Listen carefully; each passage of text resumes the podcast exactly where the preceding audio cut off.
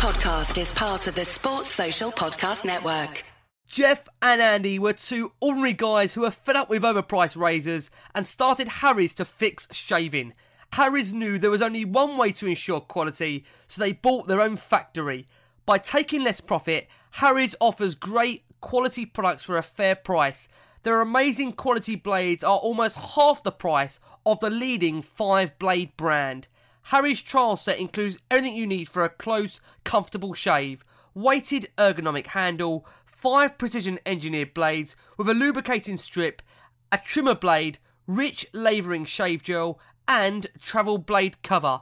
Get started shaving with Harry's today by claiming your trial set for just £3.95. Support the podcast and go and get your trial set delivered to you today, which of course includes a razor handle, 5 blade cartridge, foaming shave gel, and travel blade cover. That's right, you can get all that by going to simply www.harrys.com forward slash Spurs. Right now, that's harrys.com forward slash Spurs. Jan Vertonghen with a thumping volley. He waits right at the last. Lamela!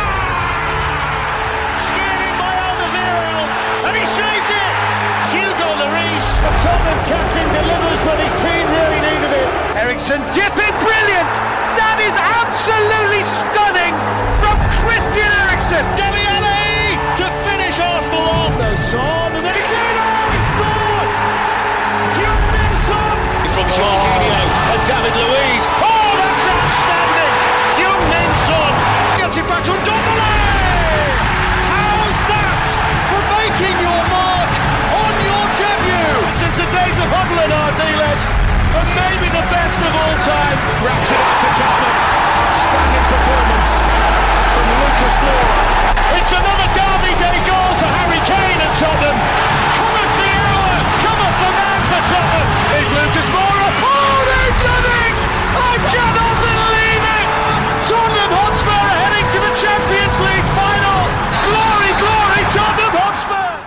Hello and welcome to the last word on Spurs. We hope you're all keeping safe and well. We are back for show number one of the week. We've got three coming your way. Busy, busy week for Tottenham Hotspur, and delighted to say we're starting off with a win. Wasn't the prettiest. Pretty much, some will probably say it was ugly, but there was plenty of fight in there, quite literally. And I'm delighted to have a top panel joining me to look back on the win against Everton. So, first up, he doesn't really need any introduction. Back on this show, delighted to have John alongside me from Lilywhite Rose. John, how are you? Hello, Ricky, mate. Yeah, I've just woken up from last night's game.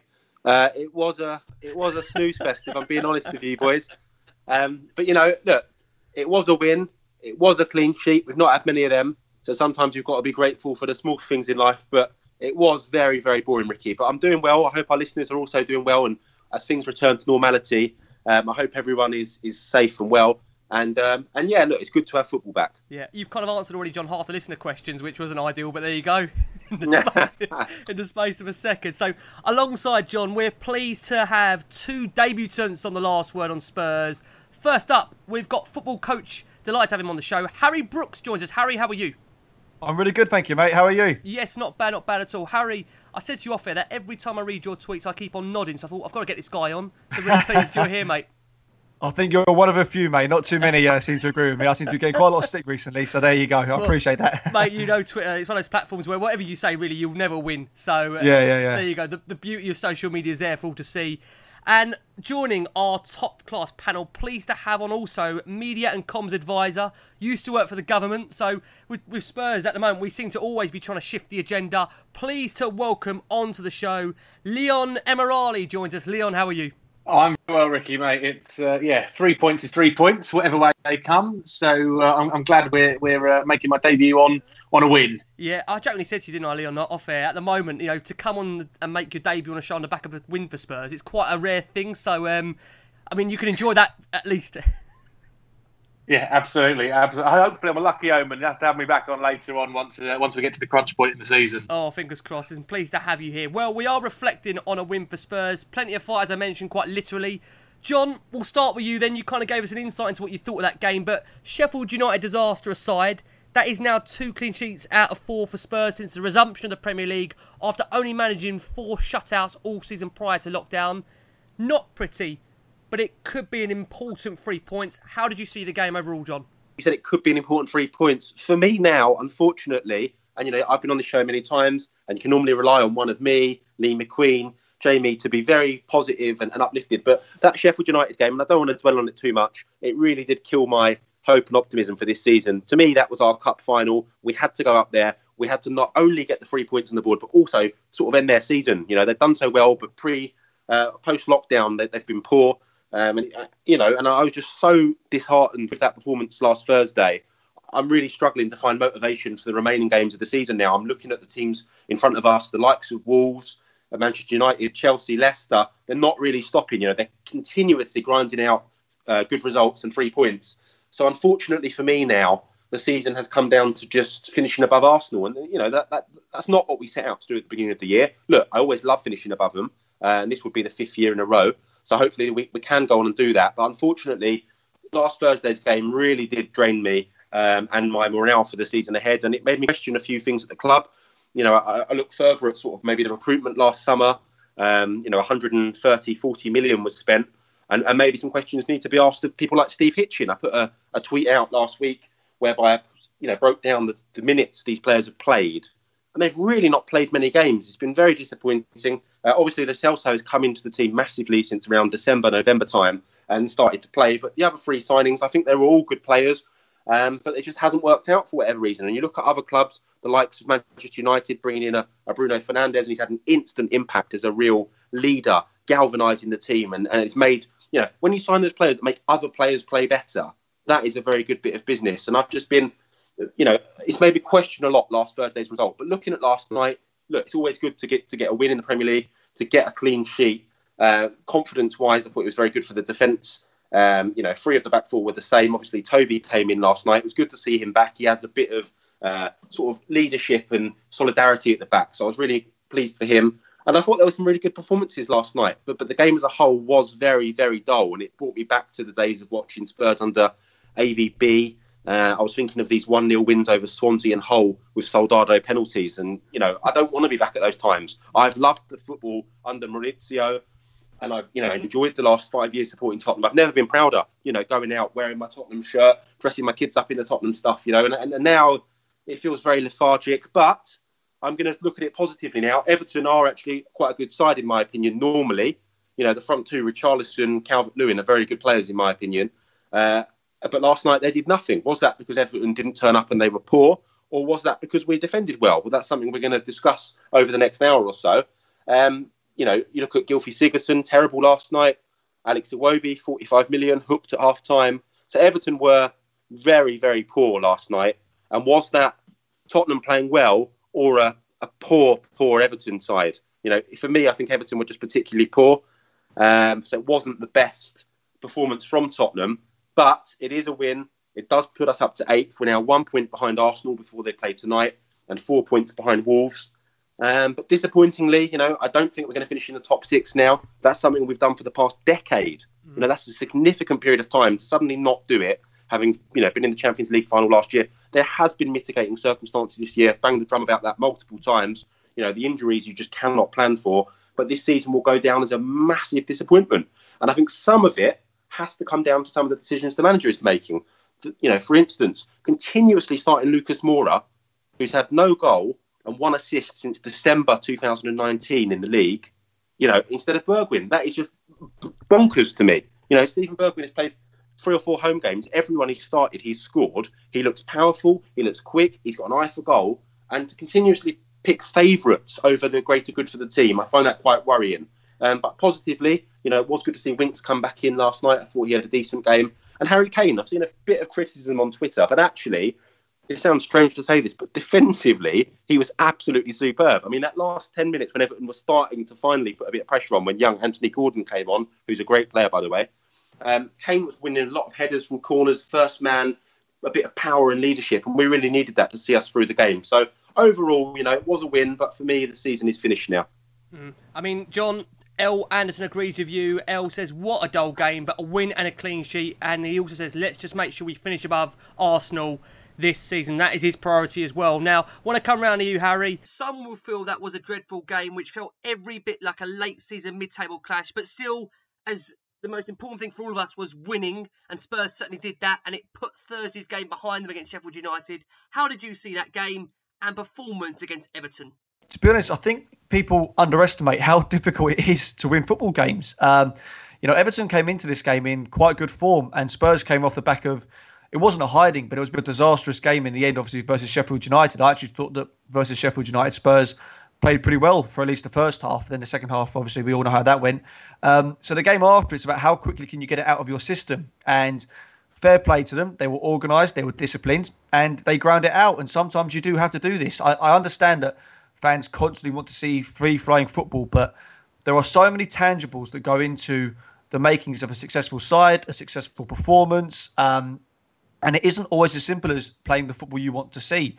And the most important thing for Mourinho and Tottenham was could they stick it out? Could they remain disciplined throughout? And could they get the win? And, you know, I, I think the narrative is quite a big thing nowadays. You know, it's put this way if that performance happened under Pochettino, I think people would say, well, that's great. He's also showed he could do that part of the game and that win it that way.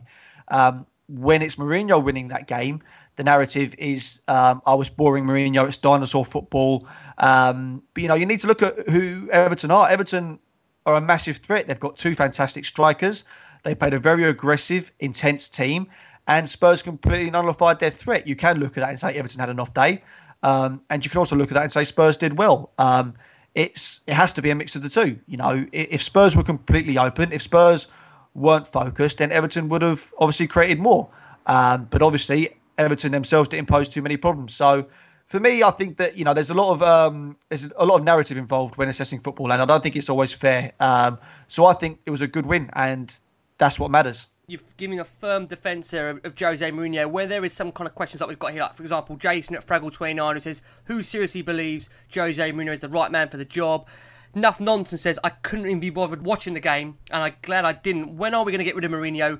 How many feels the same? Jules Taylor says, What would you recommend to help stand awake during a Jose Mourinho Spurs performance? What can he do, do you think, Harry, to change fans' perception? Or is it a case that with some fans, you're just never going to win them around?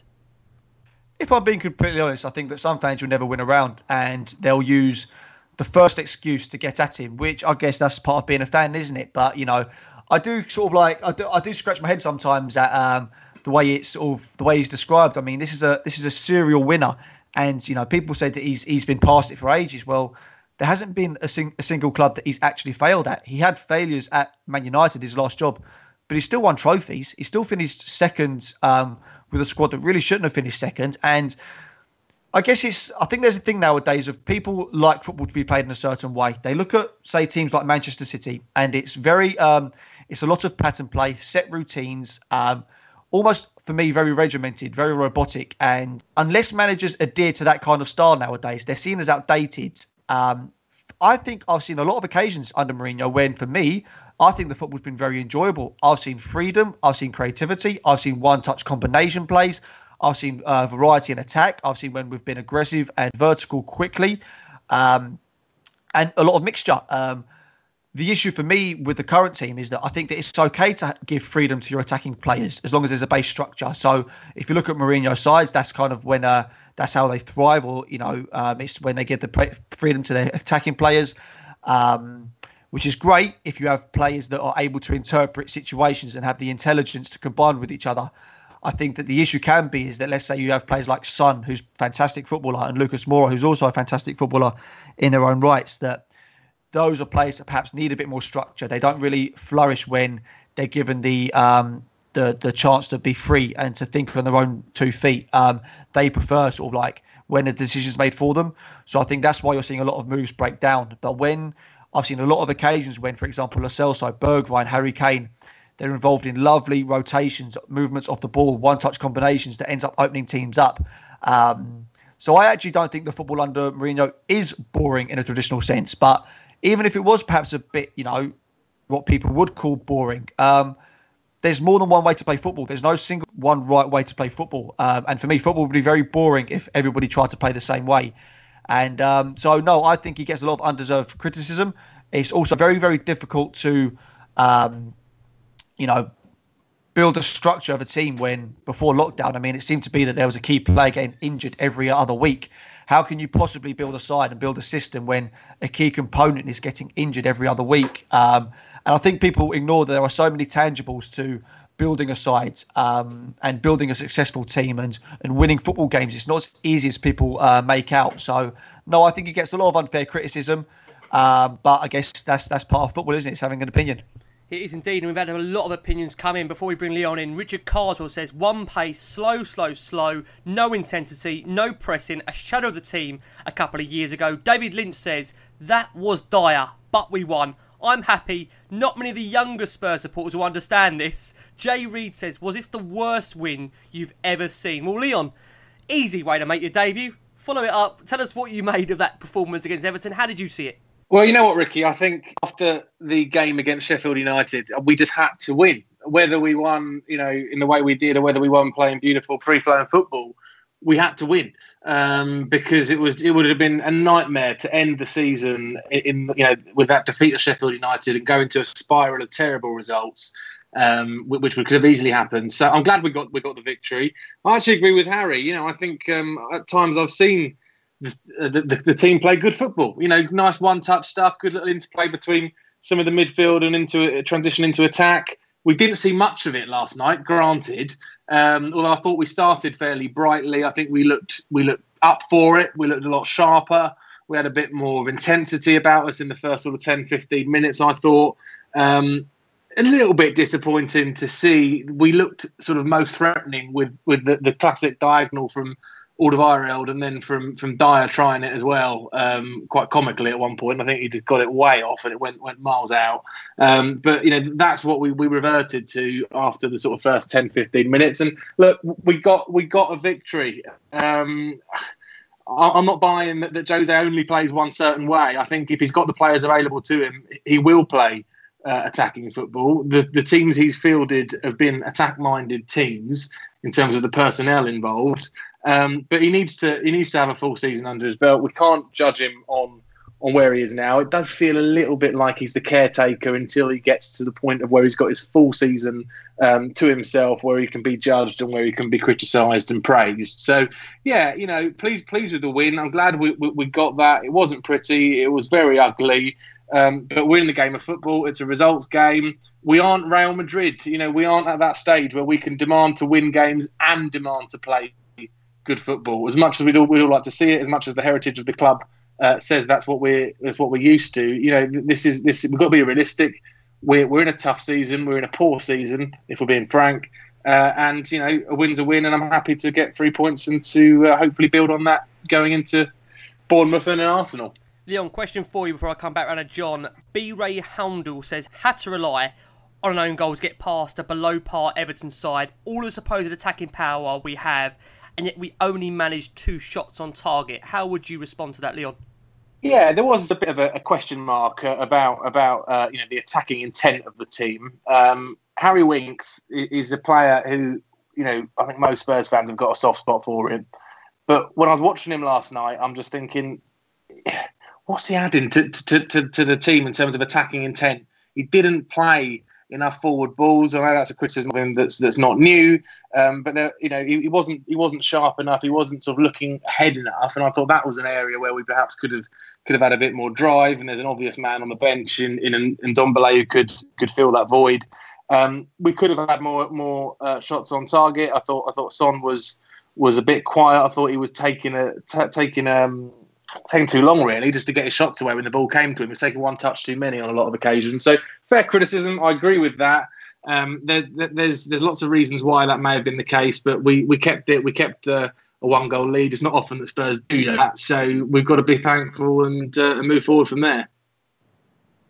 You're spot on. You're right. We don't keep many clean sheets, but obviously we've now had two in the last four games, as I mentioned at the start of the show. So hopefully it's promising. And talking about the defensive shutout, John, going to come back around to you again. At the moment, it does feel like when Spurs release that team lineup on Twitter, there's always a meltdown in terms of who's playing, who isn't starting. But it looks like we are going to see maybe this partnership at the back for Alderweireld and Dier the last couple of games. Mourinho did confirm, interestingly, no injury for Ryan Sessegnon, and he gave a big up to Dennis Cirkin, obviously you know very well in terms of the youth. He said, I like Dennis so much, he works very, very hard, so we might see him. But again, I think what caught the eye, John, was obviously Alderweireld returning to the heart of the defence, Harry Winks coming back into the midfield, but again, club record signing Tanguy Ndombele having to settle on the, the bench for a fourth consecutive game, and lo and behold, of course, we got the typical story that broke in France straight after Tanguy obviously wasn't involved and that he wants to leave. I mean, John, what did you make of that team lineup? I was very pleased to see Toby Alderweireld come back. You know, Davinson Sanchez is a player that he divides opinion certainly amongst our fans. I was a huge fan, um, you know, and especially in his first and, and, second season, he was really, really superb for us and had some great games. But unfortunately, he really hasn't kicked on. And, and what really hammered it home for me was I was watching Chelsea versus West Ham the other night, and I saw Angelo Ogbonna and I just thought to myself, would I swap Sanchez for him? And uh, on that night, certainly, yes, I would. And I think that's quite a, a disappointing turn of events considering he was, you know, over 40 million pounds. Uh, I thought he was excellent in his first two seasons uh, in the Premier League and also in Champions League games. I remember especially a game at Dortmund when he was absolutely superb.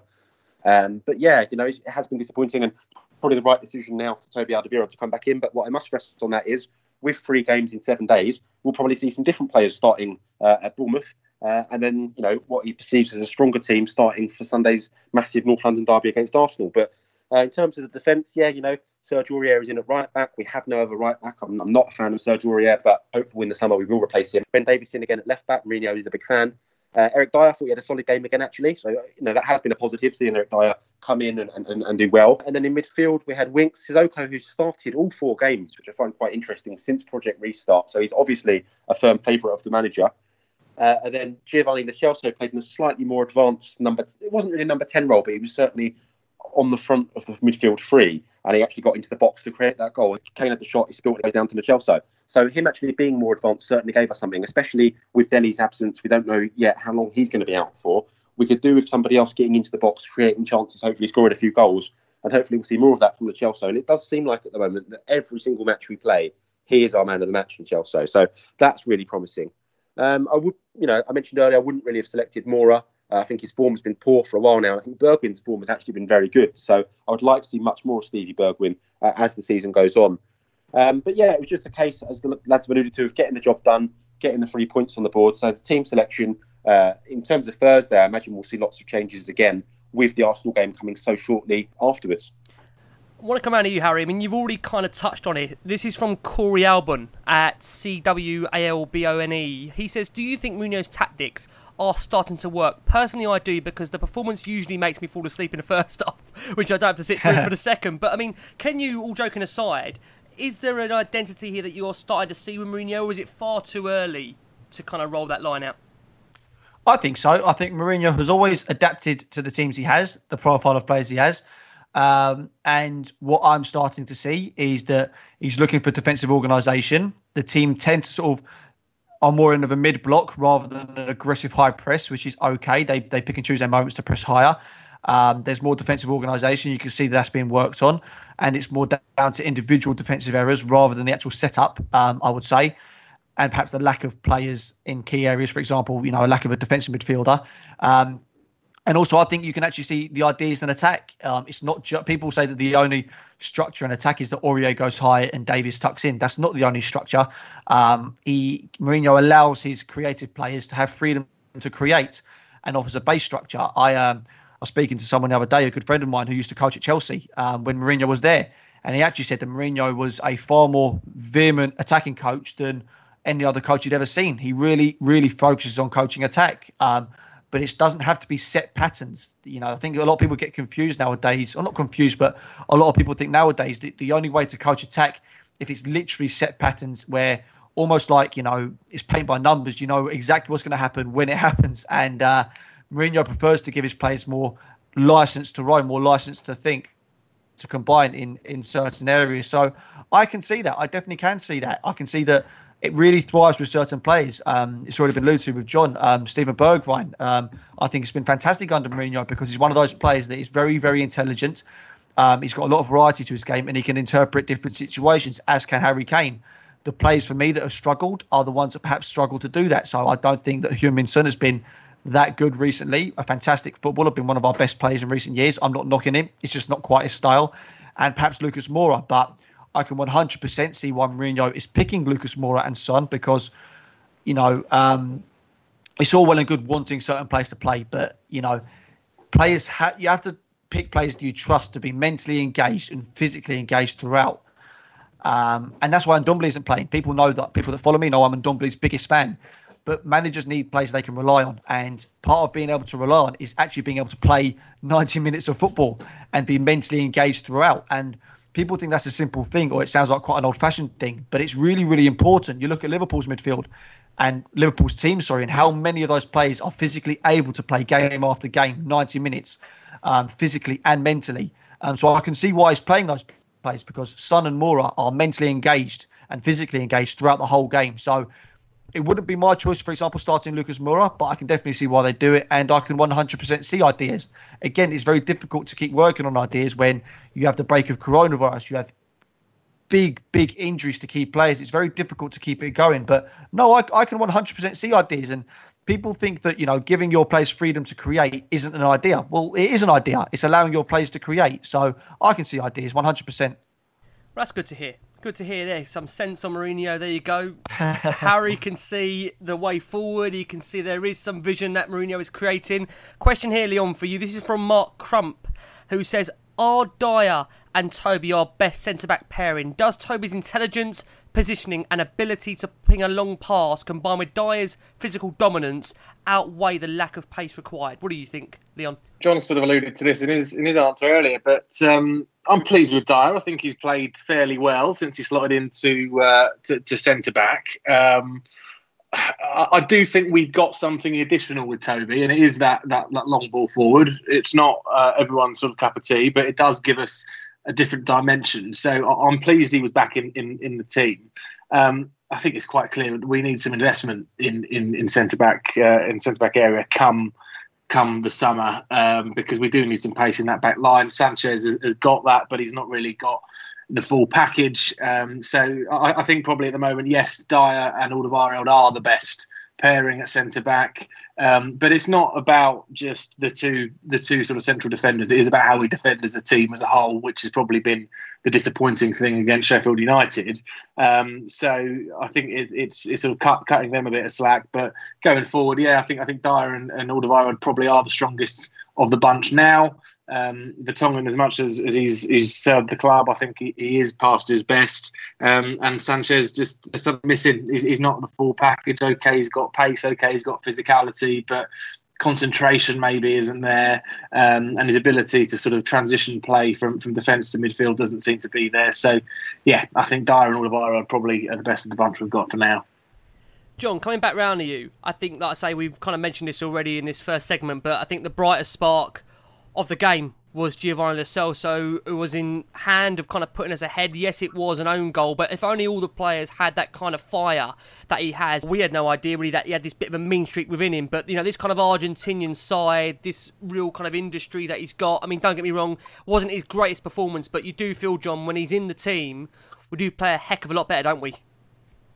Yeah, look, he makes something happen. You want footballers that make a difference, and he's certainly one of them. He gets on the pitch, and I, I really, really enjoyed seeing that other side of him last night. That sort of ha- hassling, hurrying side to him. You know, constantly pressing, getting in where it hurts, up for a bit of a scrap. You know, but within the rules. Do you know what I mean? You know, go about it in a way where you get on your opponent's nerves, but you know, you're, you're just putting a marker down on them basically without getting yourself in any trouble. So I'm really, really impressed with Chelsea. I think that was an excellent bit of business, and he's the only one of our signings that has made a, a notable contribution on the first team. Look, as fans, we all want to see more of Ndombele.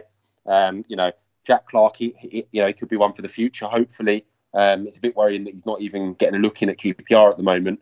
But, but you know, we'll have to reassess that in the summer. And, Does and sort out- Sessegnon worry you, John? I have to ask you that as well because we haven't really had a chance to ask. Sessegnon, no inclusion again, as what we understand is not injured, and also now speculation seems to be that Spurs may even give him the opportunity to go on loan. I mean, it doesn't seem to be what I think us Spurs fans kind of envisioned for him. We actually thought he was going to come in, get some games. Don't get me wrong, was going to play every game. But are you disappointed that he hasn't had more of a look in so far since this restart? To be honest with you, yes, because the one time he did have a look in, and that didn't come till about December, was the dead rubber away to Bayern Munich in the Champions League, and he was absolutely spectacular. You know, he scored a wonderful goal past Manuel Neuer, uh, and, and since then he hasn't really had much of a look in. You know, the odd couple of minutes here, in different positions. He's had no sort of structured game time. If he's not going to get it at Tottenham, I think a loan certainly is sensible. But that's 30 million pounds. You know, we haven't got or 25 million plus Onomah, who we valued at five. So however you want to calculate it, but you know, we haven't really got the sort of money to be throwing away 30 million on, on players that we're then going to loan out for another year next year. And I, I, appreciate he's young, so he's obviously got time his hands. And also, he's very, very talented. I remember two seasons ago, the season he had with Fulham, a clean sweep of awards in the Championship, Player of the Year, young player. Um, so he's obviously a very talented player. Hasn't quite clicked for him yet, and it may be that he needs a loan away to really get going. But it's got to be a sensible loan. We've, we, look, basically, and people don't like to hear this, but since Tim Sherwood left the club, the loans that have been organised have been abysmal. Year after year, we send these players out on loan. They don't get minutes. They're unsettled.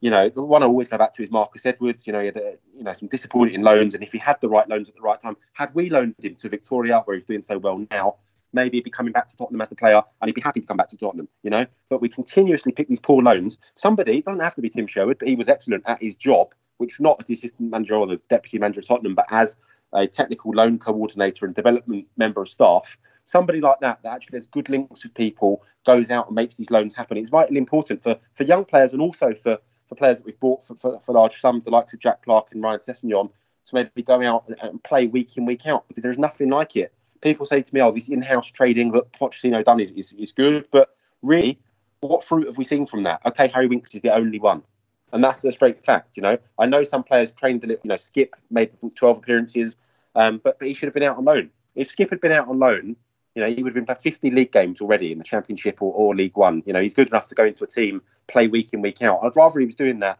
than making up the numbers on a Tottenham bench or not, or not featuring at all like Sessegnon last night.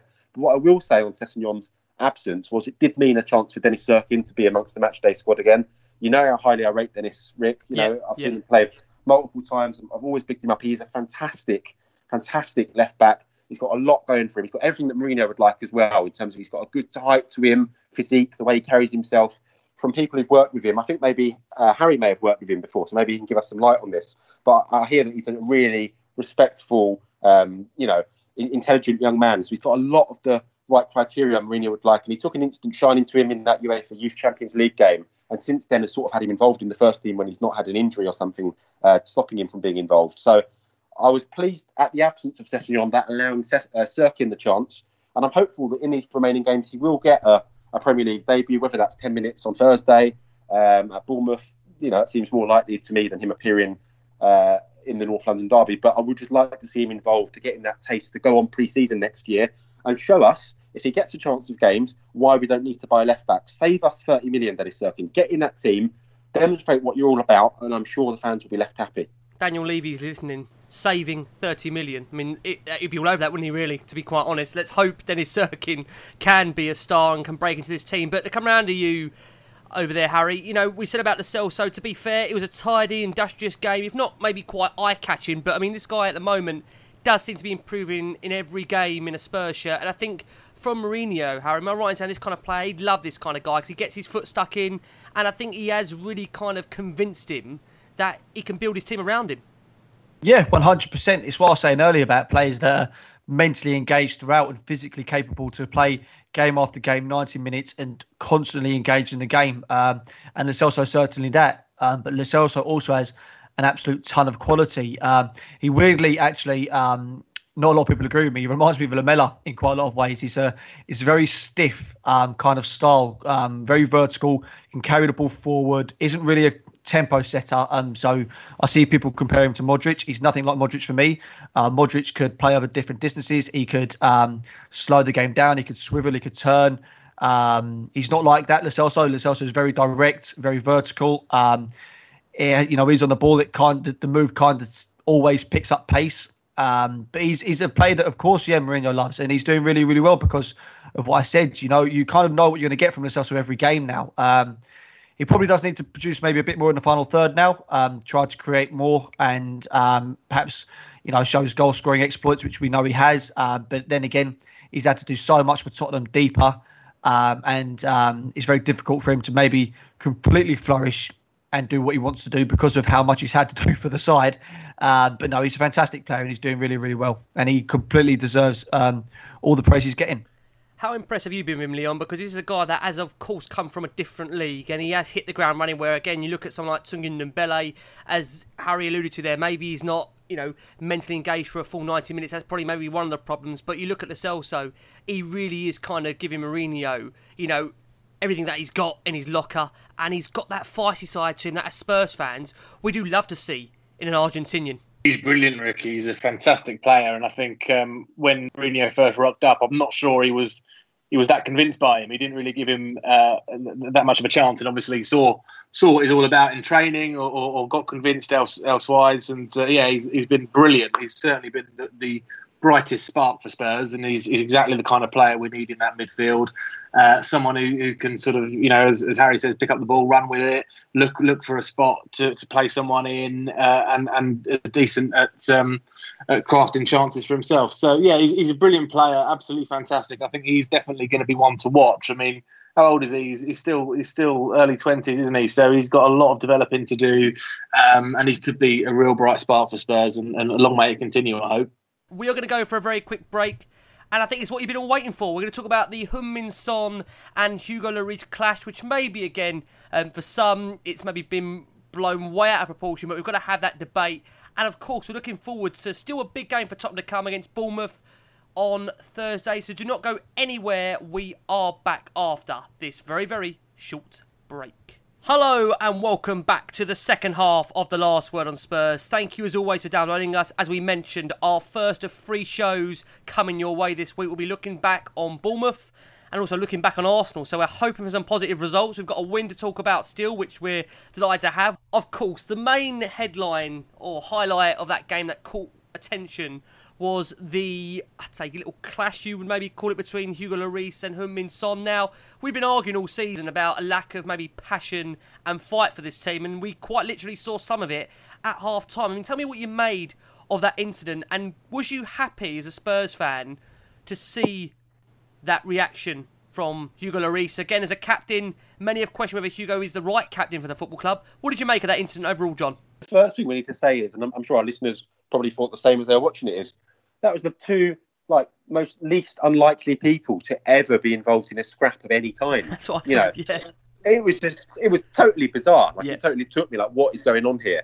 Um, and yeah, you know, look, I've actually got no issue with it. Professional footballers should demand, uh, you know, 100% from each other. In the incident in question, I, I watched some Sky analysis on it after, and it was about Son not tracking back, and that's unusual for Son. Normally he does track back.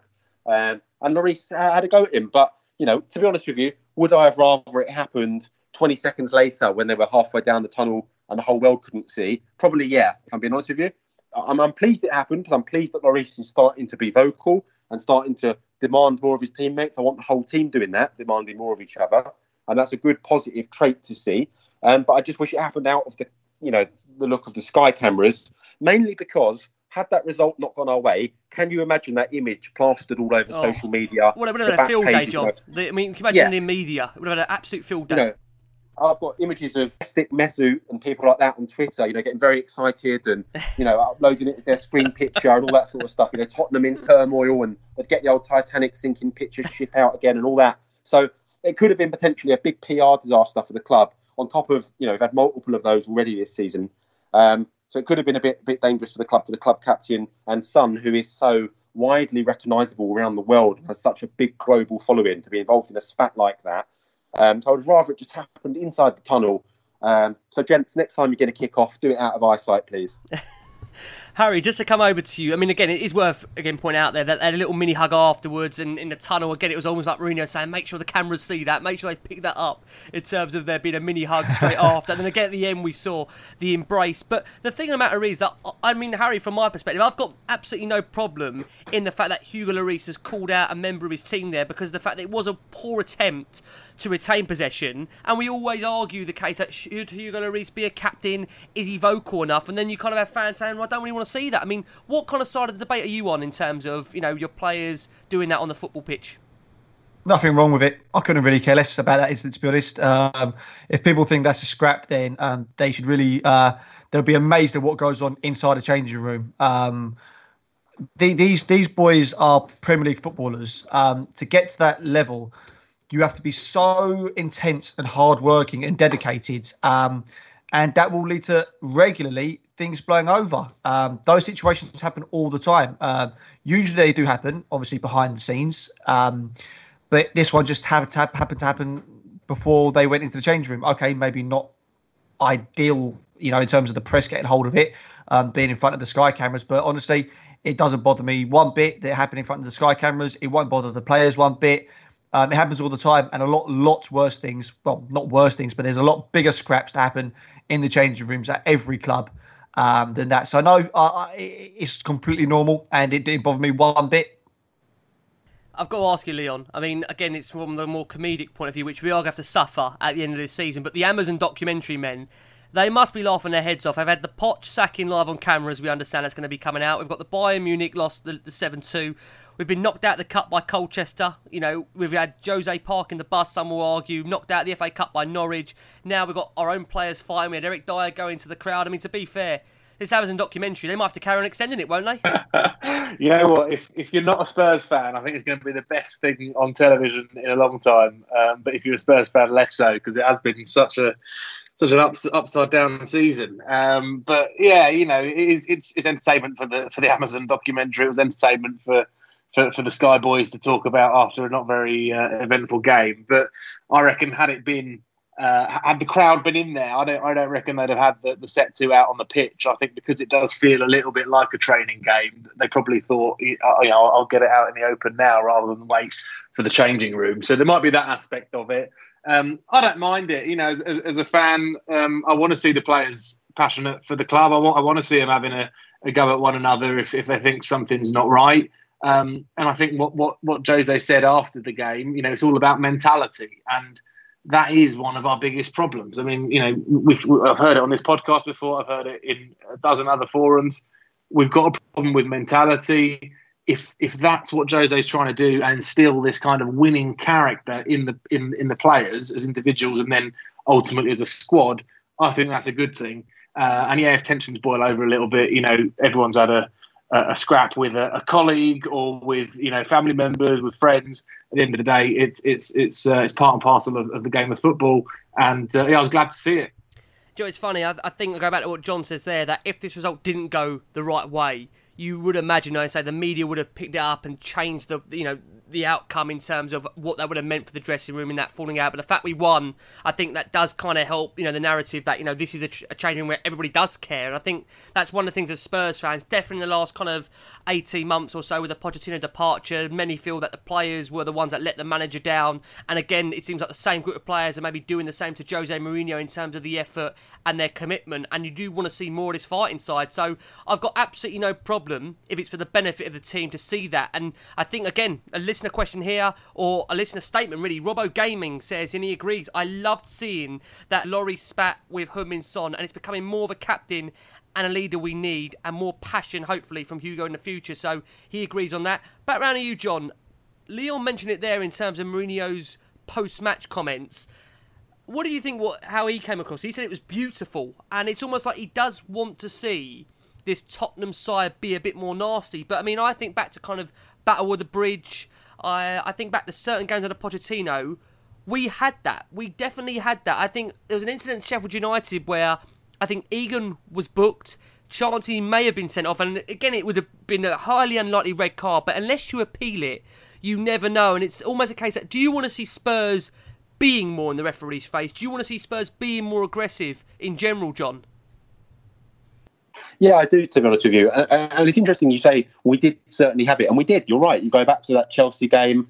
Uh, there was many other games in that season where we were bang on it from minute one, um, you know, places where we struggled to win away. Newcastle being a fine one. You know, we were regularly going up there under Poch, winning 4 0 one year, 3 1 the next year. Um, so we've become sort of hard and tough. And this sort of Southern Softies uh, tag had, had, gone from Tottenham. You know, we were all about it when it had Dembele in there. You had Wanyama in there. You had a, a Dier when he first came into the team and was really, really good. So there was stronger characters maybe, and we've maybe lost that a little bit. You had Rose and Walker being so aggressive from their fullback positions. So maybe the change of personnel has lost that identity a little bit. And you know, a game in particular, I really think back to where we did get bullied out of it. There was a couple last season actually. Obviously, the Burnley game that led to uh, you know, a run of bad form after that, and, and Mauricio being involved in a spat with uh, the referee on the day. I believe it was Mike Dean. Um, and also a, a, game at Southampton that we lost where we simply just got out muscled and, and out, you know, outmaneuvered basically. Um, so yeah, it is something I would like to see more of. I think we have got very talented players in the squad, uh, the likes of Lo Celso, Kane, and Son primarily, Steven Bergwijn as well. So if we can add a sort of tough stillness to us, that would really improve our sort of overall results uh, and ability to, to go to places away from home and shore up that record, which has become so poor but wasn't poor before. Um, so yeah, but I think that will also come from some of the changes in personnel. I think both fullbacks need upgrading, and hopefully, if those upgrades can come in and also be very aggressive in the way that Walker and Rose were. I mean, people think of Walker and Rose as just sort of very much attacking outlets, but they were super, super aggressive as well. Um, people wingers didn't want to come up against them, you know. Um, so that already you know weakens your opponent. So that is something we can certainly look at in the summer when we bring in new fullbacks, and it's something we definitely need to do. I would like, but in terms of Mourinho trying to claim it as some sort of victory, I found that quite funny in a way. Um, you know, could he have imagined that Son and, and uh, Hugo Lloris would have involved in a spat? Absolutely not. No Tottenham fan could. So, you know, all right, he's trying to claim it. I do agree with his comment that no, you know, no one wants to win the Fair Play Cup and all that sort of thing. So maybe this will be a positive change, uh, but only time will tell. You know, we've got a game coming up on Thursday, and then the biggest game of the season for me, um, as always, you know, the Arsenal game. Let's see if the players care, fight, and want to battle for the badge in that game because that's when it matters most. I'm interested, Harry. I mean, like I say, you've got obviously a very keen opinion of Jose Mourinho in terms of his man management and in terms of obviously the, the way he's trying to set out this Tottenham team from a mentality perspective, it's one of those things that definitely over Spurs in the last 18 months, you don't need me to tell you, it's something that's been questioned so many times of being the nearly men, failing to win the big cup games, failing to get over the line, and not having the kind of know how and to do that. With Mourinho, do you genuinely believe that he can change the mentality of this Spurs team? Can he actually do that in over the course of the next 12, 18 months? I think the mentality has been fine for a while, actually. I really, really do. Um, but people need to understand that these footballers are human beings as well, and they're going to have dips. There's going to be stages where maybe there's a lack of confidence or it's just not going that right way, and people are very quick to instantly, you know, challenge the mentality. Um, put it this way: this squad somehow got to a Champions League final last year. Um, when it was basically put together with a plaster. I mean, it was incredible achievement how they managed to do it. Uh, you can't do that. You, you it is impossible to get to a Champions League final if you have a weak mentality. Um, so, I mean, can Mourinho be the one to turn them into winners? Uh, I think that's I think that's quite an unfair statement on Poch, on Pochettino. I think that you know there's there's two teams always on a football pitch, and there's no no one has a right to win a game. And Spurs were very very close to getting over the line, and sometimes just the way it goes. Um, could Mourinho perhaps give them that extra edge? Maybe, but again, Pochettino was very, very close to winning with Tottenham. That team should have won. They basically did win. Um, I mean, I saw I saw the table the other day. It's ridiculous about they the table over two seasons, didn't they? And Spurs were like well clear oh, of everyone dear. else and like and a massive goal table. difference. I and, hate seeing that table, Harry. Yeah, but it's, do you know what I mean? Yeah, yeah, yeah. But it's like it's just what it's just sometimes it's just one of those things. There yeah. are so many tangibles that go into deciding who wins, who's successful, and I don't think the squad is weak mentally. I think that they've had in the last eighteen months. I think they were mentally exhausted and they've had a dip. I don't think that means they're weak, and I don't think that means that they don't care. And um, whether Mourinho can be the one to take him over the line, I don't think it's necessarily going to be a mental issue that he fixes.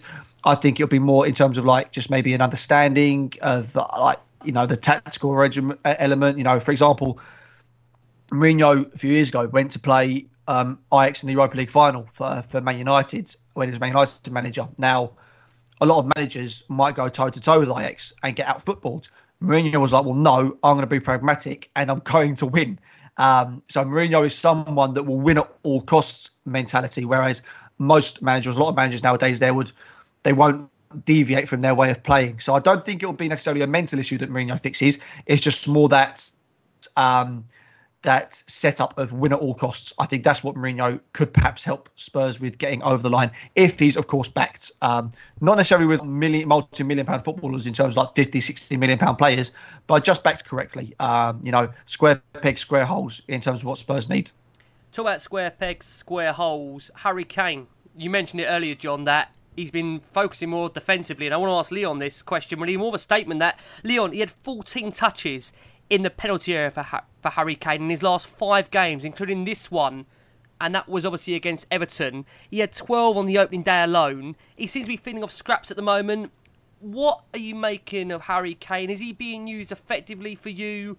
Is it a case he's just come back from injury? How are you seeing Harry Kane's performances at the moment in a Spurs shirt? Yeah, he's certainly not been uh, Harry Kane on fire as we, we we've been used to over previous seasons, and uh, for me that's been uh, a, a, worry. Um, but at the end of the day, uh, as John said, he was really solid defensively. I mean, he was it, Everton had a good few free kicks and corners, and he was just batting them away, and uh, you know that was positive to see. But we rely on on that bloke. We rely on Harry Kane to put the ball in the back of the net, and that's how we pick up a lot of points. So it is a worry, um, but uh, I think he always starts the season a bit slow, uh, and I guess you know you can sort of view this as a, as a restart of of, uh, of the season. Not to mention he's he's been out injured for a long period as well, so I think we've got to give him a chance to warm up a little bit. Um, and the service isn't really there. The service hasn't really been there. I mean, certainly Sheffield United was poor. Everton, we were struggling to be uh, creative. I didn't create a great deal for him to to put in the back of the net. So been feeding off scraps really, and I think over time he'll he'll come good, and we'll we'll get back to the Harry Kane of old. I certainly hope so. John, I think some may feel that you know we're, we're missing this kind of Moussa Dembele kind of player who can go past you know players in the midfield, and you know with his stats, he showed a huge difference in terms of his shots on goal, touches in the box when he had Dembele playing alongside with him, and we all hope, of course, that Dembele is going to be the answer long term if, and you know, Harry says there, you know, in terms of his, you know, getting mental engagement from Ndombele, that's the key here. But are you concerned, John, about Harry Kane's positioning in the recent weeks? It's interesting. I think there's a double answer to that question. So the first answer would be he actually had the ball in the net four times against Sheffield United. Obviously, two were offside, but actually still nice finishes. The, the, the diabolical Lucas decision that if it wasn't a goal, then it has to be a free kick. Um, and obviously the goalie finished very nicely. So, um, you know, and then he scored against West Ham. So has he been quiet? Well, no, that's two two goals already. Um, but the other side of that is, is he coming deeper because we haven't got a player like Eriksen there? You talked about Dembele, but also Eriksen. You know, Eriksen made this whole Tottenham team we all loved for the last five years click as much as Dembele did in a different way. Um, and Eriksen obviously played a lot more because he had less injuries and, and the like. But um, I think Kane is now dropping deeper because he's also our best midfielder, um, as well as being our best striker. So he's coming deep to create chances. If we had a Harry Kane in the team creating chances for another Harry Kane, we'd be laughing. Um, but unfortunately, we don't have that at the moment. So Kane is starting to do double the work. He's starting to drop into the spaces that Eriksen used to be in, in order to create chances for others. But ideally, we'd like someone else creating the chances for Harry to be, you know, finishing finishing those those, uh, those openings in games because at the moment, I'm feeling like Harry's having to do more work than he's done before because there isn't somebody there creating those chances. And I mean, last night seeing Lo Celso more advanced in the free, that does give me hope moving forward that we may see a bit more of that. Um, because we need someone to be creating the chances for Harry, not him creating them himself. And the only negative I'll say about Harry, and, and you know, it is is the one is him still taking free kicks. This has got to stop. You know, Harry can do everything with the ball. I get that, but he's ne- from my memory, apart from the deflected one against Villa in the last minute, has he scored another free kick for Spurs? And he keeps taking them time and time and time again. Dier took one last night. I'm trying to think, Harry. No, I don't think he has. Has he scored free kicks? So why does he keep taking them? What is this thing about him taking free kick after? Look, he's a fantastic striker of the ball. I get that, but he's just not good at free kicks. What I can understand, fine. John, though, on that free kick is that when again, he had a free kick in a similar position, and Dier took it. It's like, do we not have a regular set piece take well, anymore? Oh, is it a oh, case of you know, oh, help well, yourself? I was actually in, in Marseille watching England when Dier stepped up and took that free kick, and I turned around to my fellow fans who were Aston Villa and all sorts of teams, and they said to me, "Oh, does he take them for Spurs?" I said, "Never." And he bended it in the top bins. Since that day, he should have been taking free kicks to Tottenham. You know, it seems mythical to me that he wasn't taking. Eriksen scored four free kicks in about eight years for us. Um, that why Dier wasn't taking them often. He came pretty close last night with one. He should have been taking the second one. That was his sighter. If you give good players who are set piece specialists uh, chance after chance, eventually they will go in. I'd like to see Dier now given a regular chance hitting the free kicks. I don't want to see Harry Kane taking any more free kicks. I love Harry Kane. I think he's the best number nine in world football. I'll always pick him up. But just the free kicks, Harry, please leave them. Harry, bringing you in here. Gary, at Gary has a point says, Do you think with the focus now on team defending, it negates the need for Kane to play so deep I would prefer much having him as a free role spearheading the attack, holding the ball up for our attacking players. There is no target man for our long balls at present. Do you agree? I see the point. Like I was alluding to earlier, where Mourinho is giving um, the the attacking players, you know, freedom to move, roam, and create. You need players that can interpret that and can make decisions. And Harry Kane is one of the best at linking play and combining with those one-touch passes. Um, so often he's actually needed in the build-up to that. If there's a Dele Alli, hopefully he gets his mojo back and he's back in the side, um, then he can do that and Harry can go and go higher up. But at the moment, Kane is actually needed to be one of those players that can, um, you know, in the involved heavily involved in the build-up quite deep, and it's whether he can then get into the box again or whether where Spurs, you know, are often quite direct and very vertical. When Harry Kane does drop deep, often the move has to end in a shot quite quickly. They quite they struggle to keep the ball in the final third for amount of time. So Harry Kane often struggles to catch back up with playing get into the box. If Spurs can sort of are able to sort of keep the ball in the final third a little bit longer, then you'll find Harry Kane higher up the pitch. But for now, um, he's really important at being um, a, a, key role in providing the um, a key cog in the build up. Sorry. Last player I want to mention before we look ahead to Bournemouth. Harry Winks, one that at the moment I think is definitely with fans kind of polarising opinion. Are we at a point where there's a crossroads in his career? Is it just the case where Mourinho doesn't quite know his best position? I mean, Leon, let's ask you. Harry Winks, you mentioned him, I think, at the start of the show. Where do you see his long term future? Will it be at Tottenham, or do you think that it just may not work in a Mourinho team? What's your thoughts on Harry Winks? I would love his future to be at Tottenham. Uh, I, you know, I think it is brilliant that he's a homegrown lad, and obviously he loves he loves the club. But for me, I struggle to see what he adds to the team. I, I just struggle to know what sort of player he is, what's he doing that that that, that makes him, you know, a, a name on that starting eleven. Uh, and, and I, I, just don't see it at the minute, and I'm not sure he is a Jose player. If, if, if you know he has got this sort of style of play that he that he wants, I think Winks is a bit of a luxury, um, and it pains me to say that because I really, really do want him to succeed. But he's been in and around the team long enough now, and we've not really seen him sort of kick on in the way that certainly a lot of a lot of fans would have hoped. Um, and you know, maybe he needs a, a, sort of loan period, maybe somewhere abroad, just to sort of you know broaden his broaden his horizons a little bit, uh, learn a bit more about football. He's not the finished article by any stretch, um, and maybe come back at Spurs and, and, and, see what he can do once he's once he's had a sort of long run in the team. He's not going to be the first name on the team sheet going forward. I think uh, you know there's a lot of options in midfield, and he seems to, to prefer Sissoko and obviously Lo Celso um, as, as, the sort of midfield pairing, and then Belly when he's back up top or, or further forward. So um, I don't see Wink starting game after game, but I really hope he, he kicks on and, and stays at Spurs. That's what my that's what my heart says. My head says I don't think he will do. I think he'll he'll probably move on um, after next season if he doesn't get a good run and if he doesn't uh, he doesn't improve um, his his, uh, showing to Jose. I mean, John, again, kind of on this side of Harry Winks, many will then feel, you know, that maybe Winks, he does a job. You know, some will maybe see the kind of hassling and the harrying from the start and trying to bring the desire Mourinho called for as the case that, you know, he may be able to work in a Mourinho system. Some will feel he did make the difference along with Alderweireld, you know, in terms of that game. How are you seeing Winks' progression under Jose Mourinho, if you feel there is progression under him? John?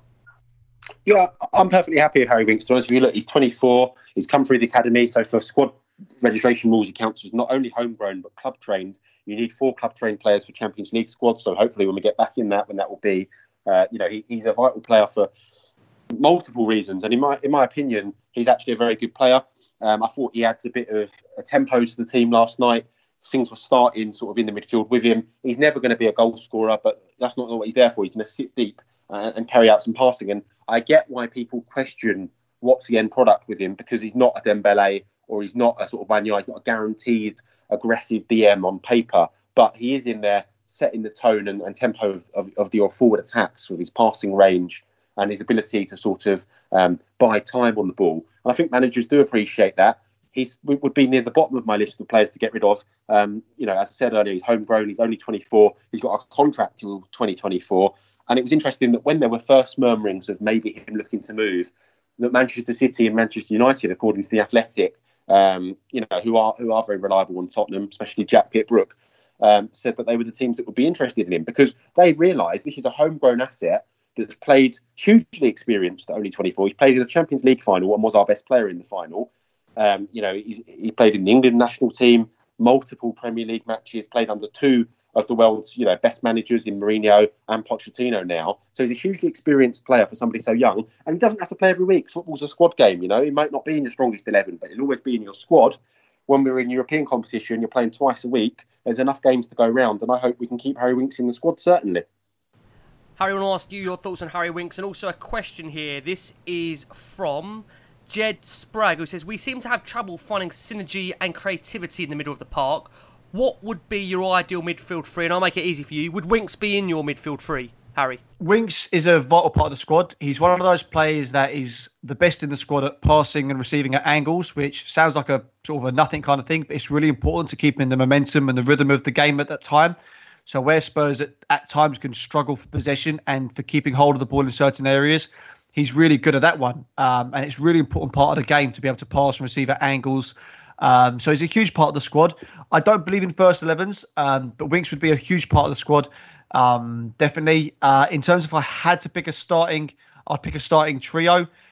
At the moment, it would probably be Winks and Ndombele and Lo Celso with Winks as a sitter. Um, I don't think Winks should be the six, and I don't think that's a trio that would work against um, a lot of sides. But for now, I would say that's probably our best one unless Skipp gets some minutes, in which case Skipp would probably take Winks' place as a six. Um, but against certain opposition, that would be what I would take. Obviously, I would worry about the uh, the lack of legs and defensive discipline, especially when teams hit us on transition.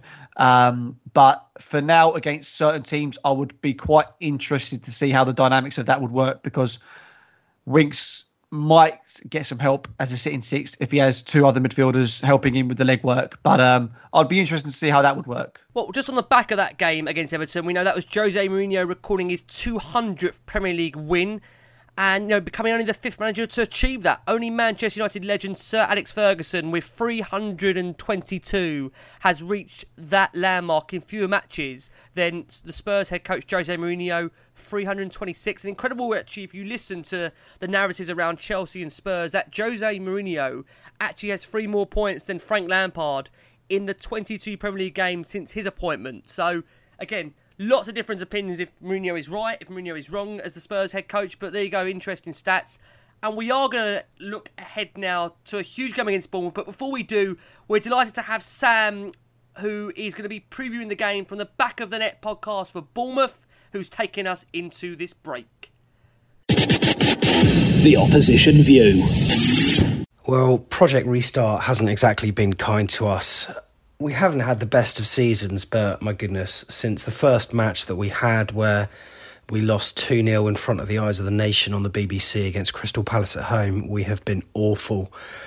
Bournemouth are always a team that have prided themselves on playing an expansive brand of football, and yeah, we have been punching above our weight for many a season in the Premier League, but with relatively good signings, we've managed to stay pretty much in mid-table with without the fear of relegation. So this time round, it's a horrible place to be, and most Bournemouth fans know that if we do go down, the chances of getting back up are probably very slim.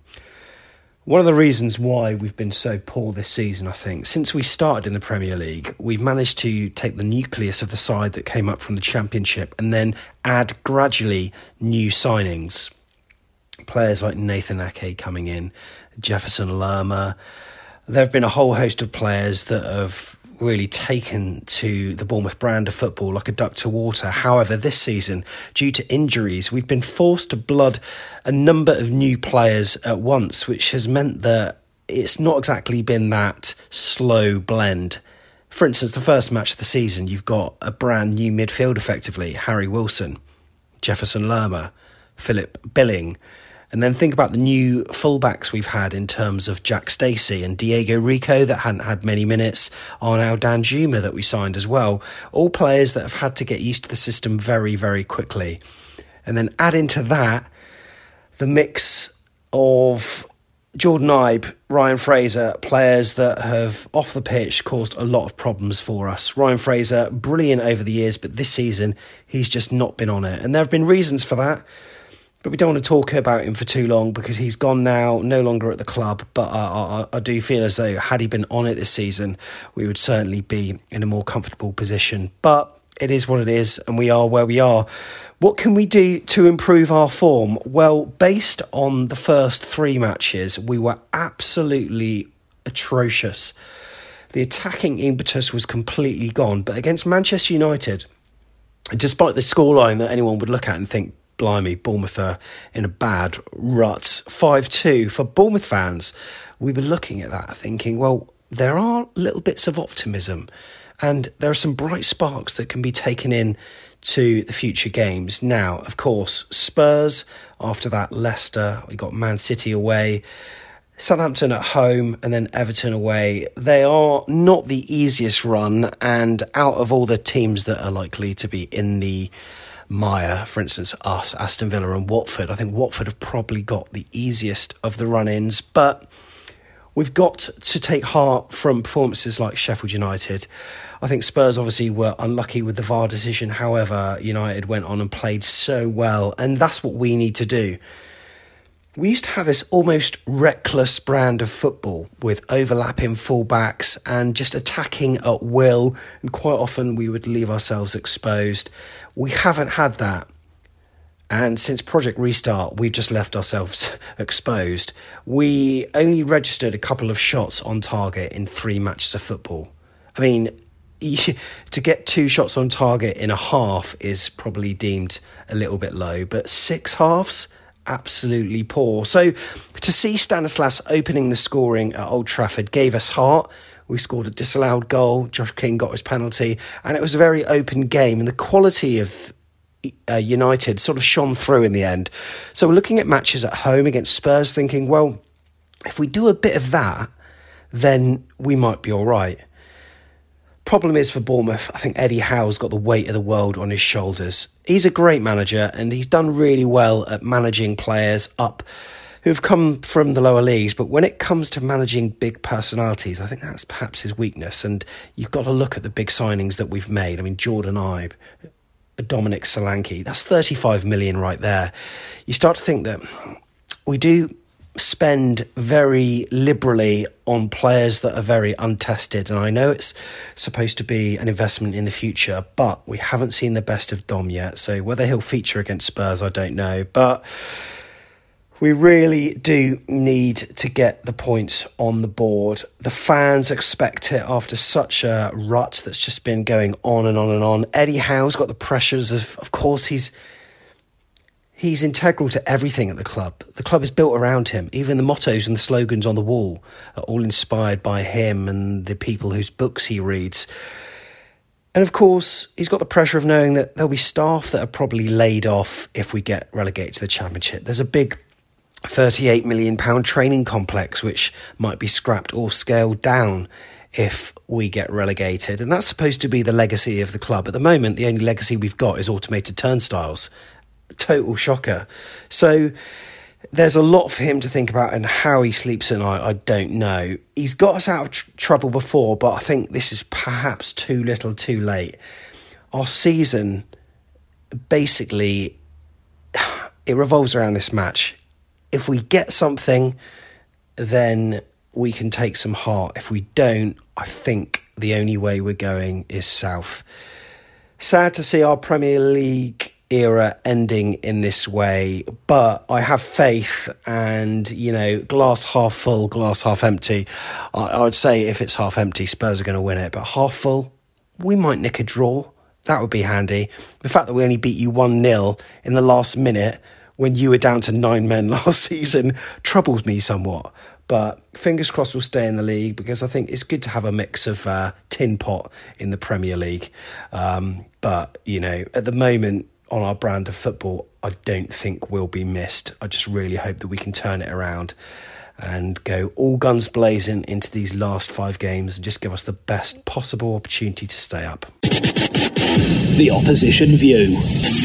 Hello and welcome back to the last word on Spurs, our final segment of the show. Looking ahead to Bournemouth to come for Tottenham, Still a big game. We've got obviously Arsenal to come at the weekend, so really, really important. Spurs go into that game, you feel, on the back of a win. Now, coming over to you, Leon. Bournemouth, to be fair, they've been on awful, awful form since the restart, and many will again say probably Dr. Tottenham, here we come.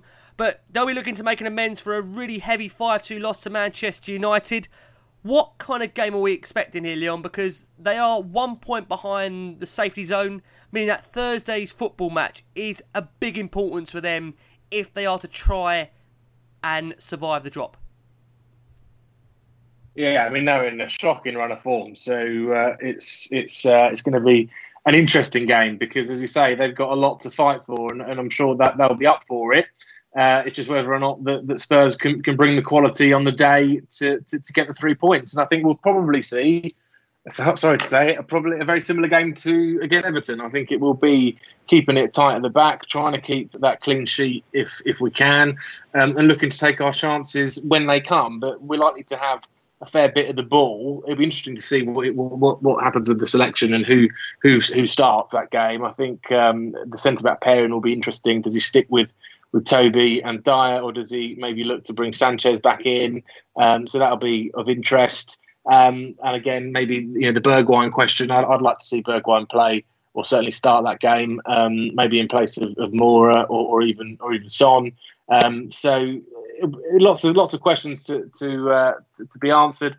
I reckon it will be a pretty scrappy, pretty poor quality game again. Sorry to say it, but if we can come out with three points, then I think uh, it puts us on a positive a positive spiral towards um, towards hopefully finishing the season on a high. I love the way you kind of teed us up there. You know, just to not expect too much in terms of the performance, Leon. I love that. it, will be the same. It's Get used change. to it. Get used to it. God. Get, Get used to it, yeah. Oh dear, John Eddie Howe's troops. They're on a five-game losing run in the Premier League, but you know you do feel when they're at home, maybe just maybe they might put a performance. I've got the Premier League table up in front of me. Bournemouth oh. are absolutely horrific. They are. They're yeah. on, you know, minus twenty-seven goal difference, twenty losses already this season, five defeats on a bounce. They got done two 0 at home by Palace uh, just bef- uh, on just bef- oh, in fact on the twentieth of June. Um, you know, so, so that says enough. If Palace are going there and rolling them over 2 0, anything other than a Tottenham win will be an absolute travesty. Um, we have to go there. We have to turn up. Don't get me wrong. I'm not expecting us to turn up and beat them because Bournemouth have got some very good players. You know, Brooks has come back in the side. He's a player I want, I want Tottenham to target now that he's fully recovered from, from uh, injury. They've got Nathan Ake at the back, uh, Stanislas King. Um, so they have got some very good players. Callum Wilson uh, in that squad.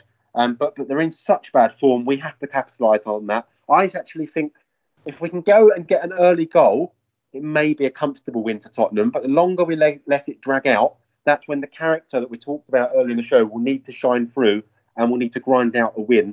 Uh, I am going for a Tottenham winning that game, um, but me, you know, as uh, as as Leon said, I don't expect it to be pretty.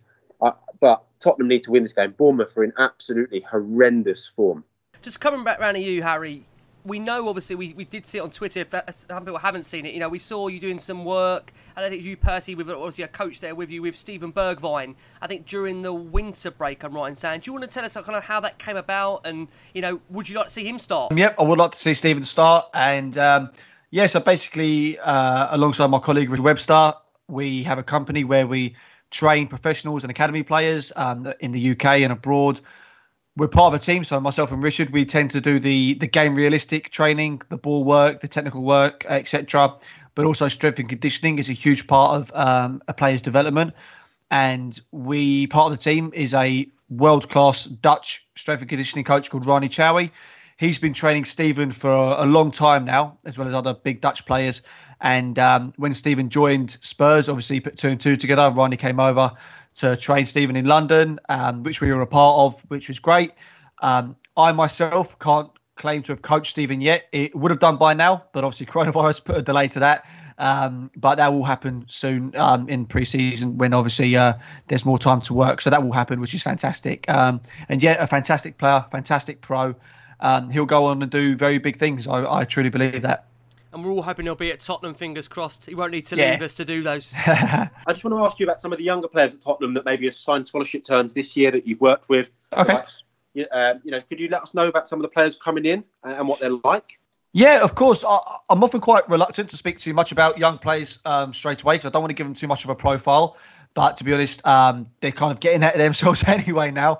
Um, so, so, yeah, there's a few players that I've worked with uh, for a while. So Roshaun Mathurin is a really, really creative um, player, superb dribbler. Um, yeah, he, he's got a lot of talent. Alfie Dorrington, I've uh, I've done work with Alfie for about three years now. Centre back, um, he's represented. He, he, was captain of England um, under 16s on his debut. Um, so or under 15s or whatever it was. Sorry, and uh, he's a he's a phenomenal talent. So no, there's some really good young players coming through um, that I've lucky enough to been working with. Um, yeah, yeah, no, some some good players.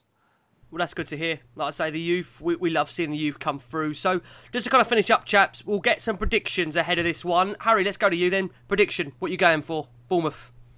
Uh, I will go with 3 1 Spurs. 3 1 Spurs. Are we going to get back to back victories for the first time since the enforced break? Leon, I think you said you're predicting a win. By what scoreline? I'm going 1 0, Ricky. I'm going to go for a must one. save. This is, the, this is the new Spurs, at least till the end of the season. The new 1 0 Tottenham. God, if I ever I thought I was going to see that. Dear, oh dear. 1 0 Tottenham. We take it. Listen, victory's a victory. John, what are you going for? I'm going 2 1 Tottenham. 2 1 Tottenham, okay. Full house. Oh, full, well, I've got full house. I'm going to go for 3 1 Spurs. I do think, listen, if we can't beat Bournemouth, we've got big problems, but then I don't know what I'm teeing this up for for the next show. God, Arsenal, no pressure.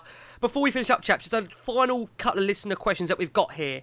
So let's go to. I'm going to go to you, Leon. This is from Cookie at Cookie8Boy8. He says, Do you feel that our players believe the season is over with our position in the table and points gap to the Champions League as the driving factor for the lack of the intensity? What do you think? Might be a bit of that now because you know I do think Champions League is going to be very difficult uh, for us to, to, to get our hands on, even if um, you know the Man City stuff means fifth is, is up for grabs. But um, a little bit. I mean, are, are they going to be desperate to play in the Europa League next year? I don't know. I mean, certainly from a commercial point of view, if we get the if we get back to normal and we get fans back in the ground, it will be important that we do have that that uh, the Europa League games and obviously the, the, the, sort of commercial benefits that bring. But from a professional point of view, if you've just reached the Champions League um, and you know you're sort of thinking, oh, you know what, we could just put together a good run keep out of Europe, keep ourselves fit, and, and try and push on for the next season in the league. That might be a better option for them. So there might be a bit of that, but I like to think they're professionals. They're paid enough money to go out there and do the job, go for the win, uh, and, and, try their best to, um, to, to, to get us as, as high up the table as we possibly can. Well, Brock Soccerball actually asked that question. You know, do we want Spurs to finish in the European places? I think for the club, they, they need to finish in Europe. Really, We've, you look at the stadium in terms of the commercial value to that and what that needs at the moment. Obviously, we've lost a lot of concerts to come over the summer. Obviously, at the boxing, that's no longer going to happen at the moment. So I think European football, whether it's Champions League or Europa League, I think that will benefit the club. And again, you look at Mourinho's record pedigree with trophies. I think for him, he'd want to be if there's an option to either be in the Europa League or not I think he might want to be. It's an opportunity that we could win a trophy. We keep saying this is what we brought the man in for to win trophies. So, talking about trophies, another question. We'll ask this one to both John and Harry. This is from Consequential Londoner at S underscore Londoner who says, Will we win two or three trophies next season? God, at least he's not getting too ambitious. Harry, what do you reckon? Are trophies on the horizon next season? Two or three? uh, I'm gonna let's go for one. Let's one. go for one. Let's yeah, we haven't won one for a while now, so let's not be a bit too uh, ambitious to start with. Let's be a bit more realistic. So what one we'll do next season. Listen, the boys know me in the WhatsApp group. I talk about beggars. Beggars can't be choosers. In our yeah. position, you take the one. John, would you take the yeah. one next season? Not be too greedy. I would take one all day, mate. We've won two in my entire lifetime, so that would be absolutely unreal if we won one. The issue we've got is people think it's really easy to win trophies. It's not. Manchester City absolutely love the Carabao Cup, so you can basically rule that one out straight away. Yeah. And if we keep selecting Michel Vorm or offering him new contracts, and you know we're going to keep going out of the FA Cup. So hopefully, with him going next summer, with his contract finally coming to an end, as long as we don't bring him back, we may do the FA Cup. Let's wait and see. And just for clear clarification, when I say a trophy, that does not count as the fair play trophy which Jose Mourinho was on about. Just make that very, very clear. We do not want the fair play trophy. We actually want a trophy of some aspect. Hopefully, Champions League or Premier League. No pressure, Jose Daniel. Try and make it happen. Been an absolute pleasure to have John from Lilywhite Rose back on the show. John, thank you so much. Cheers, Ricky. It's been an absolute pleasure. I've really enjoyed talking with you, Harry, and Leon tonight. Been good to get some different insights and opinions on stuff at Tottenham. So, yeah, been great to be on and roll on Thursday. And uh, to our listeners, keep the faith. Come on, you Spurs. Yeah, keep the faith. Please keep the faith. We are still here for you every single week, every single show, bringing you all things Tottenham. Harry, been an absolute pleasure having you on. What a cracking debut, and I hope we'll get the chance to do it again soon. Oh, appreciate it, mate. Thank you for having me on. Had a really good time. Um, no, cheers, guys. Thank you. Oh, been a pleasure. Leon, more the same. Great debut, and listen, we'll get you back on. Fingers crossed next season when um, we're going to get back to some normality and hopefully an improvement in results. I very much hope so. And thanks for having me on. Great chatting with you and uh, the rest of the chaps. Thanks a lot. Oh, brilliant. Well, listen, we are back after the game against Bournemouth. As always, keep the faith and come on, you Spurs! Sports Social Podcast Network.